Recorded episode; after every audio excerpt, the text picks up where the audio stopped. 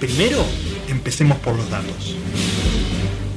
Hoy prácticamente no se puede ver a nadie sin barbijo.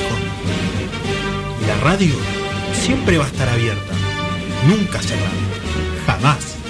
Señor Horacio, llegaron sus baldosas. ¡Oh, mi preciosa!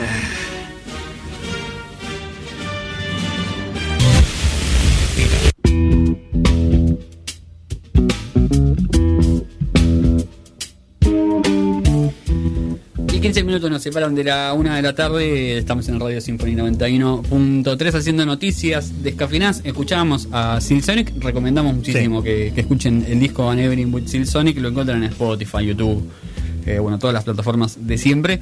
Y vamos con una serie que no es tan fácil de conseguir. Bueno, digamos, salvando que casi todo el mundo se streamea a esta altura de la vida. Sí. Lo cual es casi un milagro, pero que bueno, todavía no está en plataformas. Hay una promesa de que esté en HBO, que parece que ha pedido temporadas nuevas. Ah, mira. Así que veremos qué pasa con eso. Sí, notición. Es una, sí, la verdad que sí. Notición, estamos hablando de The Boondocks. Sí. Una serie que, como decíamos antes, es un anime hecho en... O sea, anime en cuanto al estilo, digamos, de dibujo y de animación. Pero está hecho en Estados Unidos por un señor que se llama Aaron McGruder, que dijo que ya tenía una historieta, digamos un cómic de estos personajes que son dos nenes negros que viven con su abuelo en una casa, digamos, los padres no hablan mucho de eso, pero es como los padres no están, digamos, y están como en la casa que heredaron de ellos, y pasa una serie de personajes y de situaciones súper extrañas. Sí. Pero es todo alrededor de la cultura negra, digamos, el cómic. Y la serie también, que bueno, que después se adaptó para hacer este anime. Que tiene dos temporadas, creo, 2 o 3 temporadas. 4. 4 temporadas. Supuestamente. Ok. Sí. Sí, tiene 4 temporadas. Tuvo un bache entre la primera y la segunda. Que igual no sé si se nota tanto en la historia, digamos, o en el estilo para hacer el anime. Un anime, bueno, muy irreverente, pero desde un punto al mismo tiempo, digamos, no es South Park, por ejemplo. No, pero tiene un nivel de irreverencia, comparte cosas, claro, tiene un nivel de irreverencia muy ácido, pero bueno, muy bien llevado porque los personajes son... No bizarros, pero sí muy desinhibidos. Sí, están muy bien definidos los personajes. Sí. Es una serie más de personajes. Sí.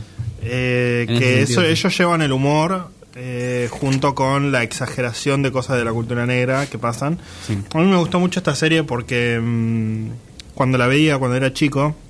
Es una serie de, no sé, 2005, por ahí, sí, 2006. En 2005 la primera temporada. Yo no había visto críticas a la cultura negra dentro de la cultura negra. Claro.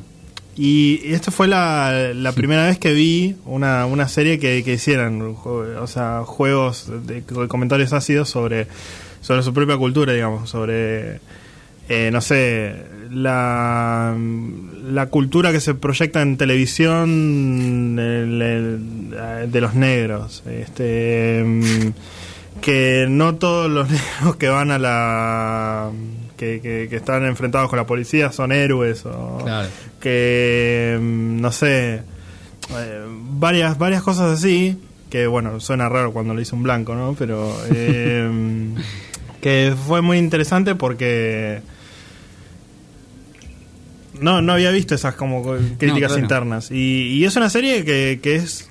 O sea, por ejemplo, uno de los personajes principales, que es Huey, un nene, es como uno de los dos chicos, es muy combativo, digamos, es como este miembro de las Panteras Negras, digamos, como algo así, muy bélico, muy...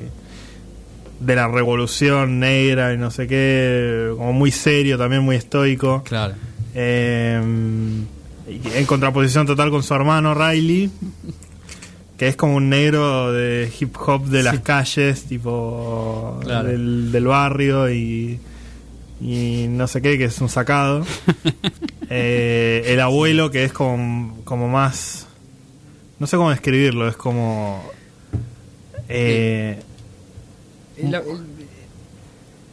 es como un tipo que está como bastante hinchado las pelotas y lo único que quiere es estar con minas, ver sus películas, estar con minas, claro, hacer una vida disfrutable que no le rompan las pelotas. Sí.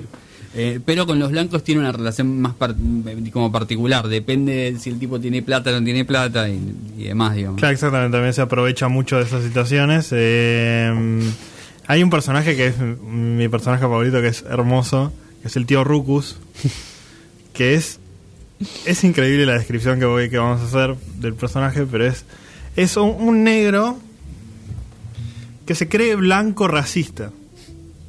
O sea, él se autopercibe blanco y está siempre bardeando a los negros, pero mal. O sea, como si fuese un blanco sureño del sur. Y es muy gracioso porque el chabón, ¿no? Tipo, dice que tiene vitiligo al revés de Michael Jackson. Sí. Pero que en realidad es blanco. Es un capo el chabón ese. Es un personaje muy, muy bizarro. Y nada, estos personajes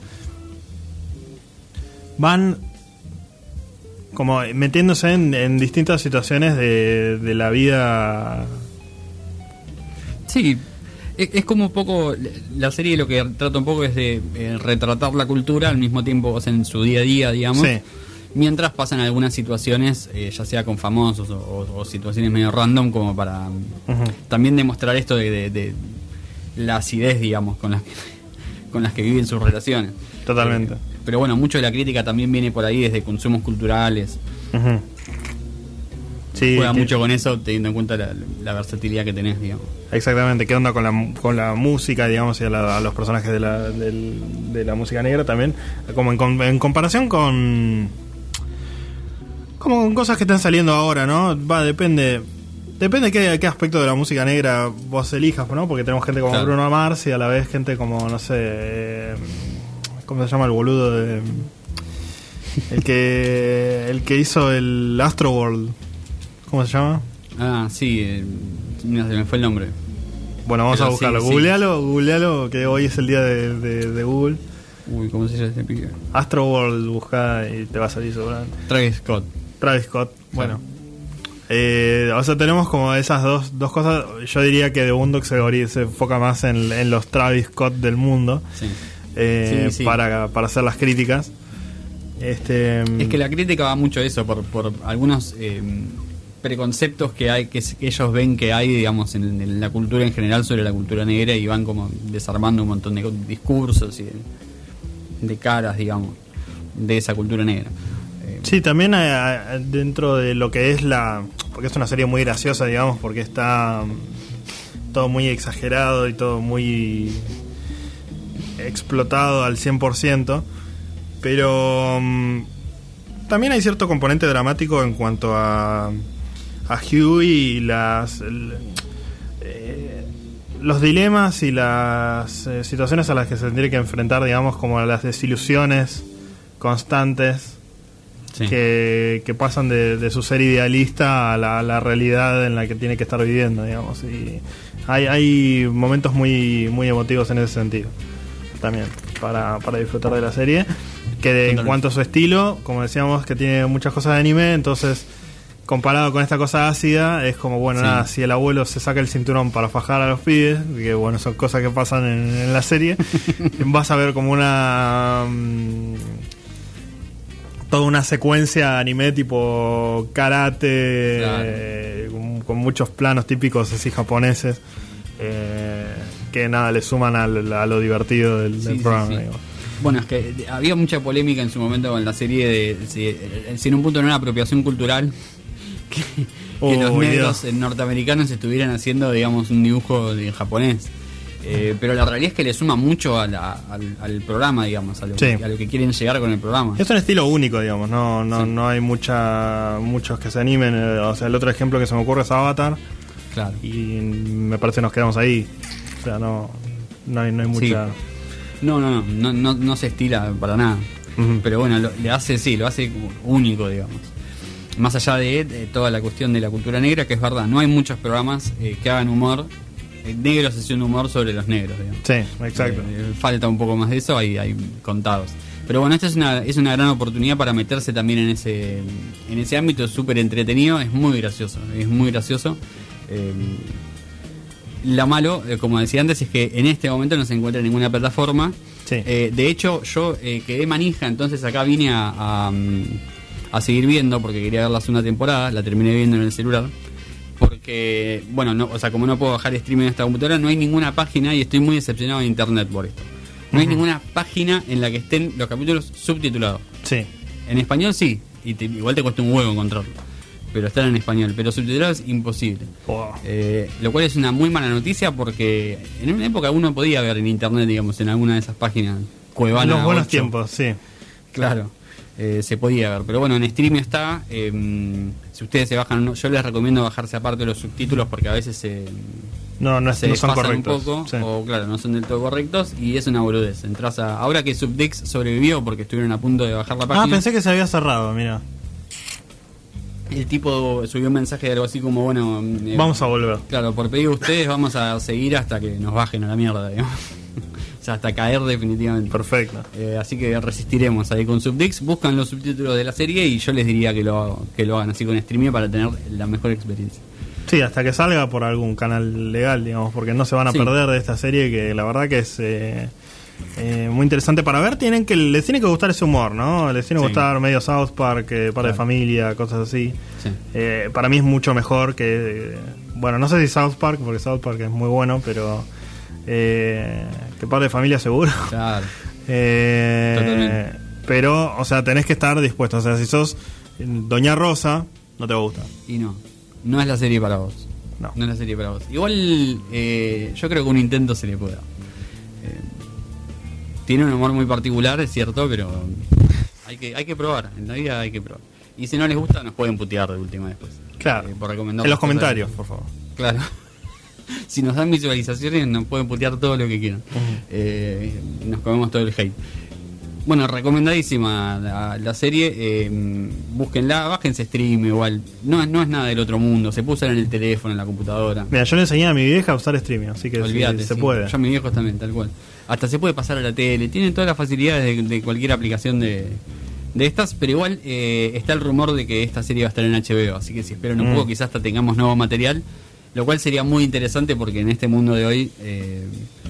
y eso que la serie es bastante actual, pero sería divertido verlo. Claro, también hay cosas que parodiar, sí. Seguro. Sí. Bueno, en ese momento hacían muchas jodas que no mencionamos, ¿no? Pero jodas a los políticos de la guerra de Irak y cosas así. También muy, muy parodiada. Así que... la recomendamos. Búsquenla. Sí. De críticas de todo tipo hay. Sí. Y también les recomendamos que escuchen Silsonic. Son dos mundos diferentes, pero bueno, uno puede ir acompañado del otro en una tarde, por ejemplo, un sábado ideal. Escuchar a Silsonic y después ponerse a maratonear la serie. También les recomendamos que si tienen gatos se cuiden. Que los miren atentamente. Sí. Bueno, también había salido parte de otro estudio que los gatos responden a la mirada. Sí. Eso y vos tenés que... si le entrecerrás los ojos o si parpadeás muy despacio... los gatos como que te imitan y se calman un poco. Sí. Así que atentos con eso también. Yo también le guiño el ojo y él me lo guiña a mí. Sí. Es como una señal de confianza, de respeto, digamos, claro. Así que sí, recomendaciones para no ser asesinado por su gato. Esperen más de estas el próximo sábado a la 1 de la tarde. Felicidades a Barbados también. Sí, felicidades a Barbados, totalmente. Saludos a Rihanna, que en cualquier momento es presidente de Barbados, así que ojo ahí también. También un saludo a Eric Clapton, que esperemos que deje los escenarios. Se vacunó Eric Clapton con las 2 vacunas de AstraZeneca, y después escribió una nota que decía la tortura de vacunarse con AstraZeneca. No, boludo. También, bueno, un saludo a Horacio Rodríguez Larreta, ahí mirándonos desde su piso 22º en la Nueva Costanera Sur. Y a todos los odontólogos del mundo, de nuevo, un saludo. Váyanse bien a la mierda. Total. Nos vemos el próximo sábado, 1 de la tarde. Noticias Scafinance. Chao.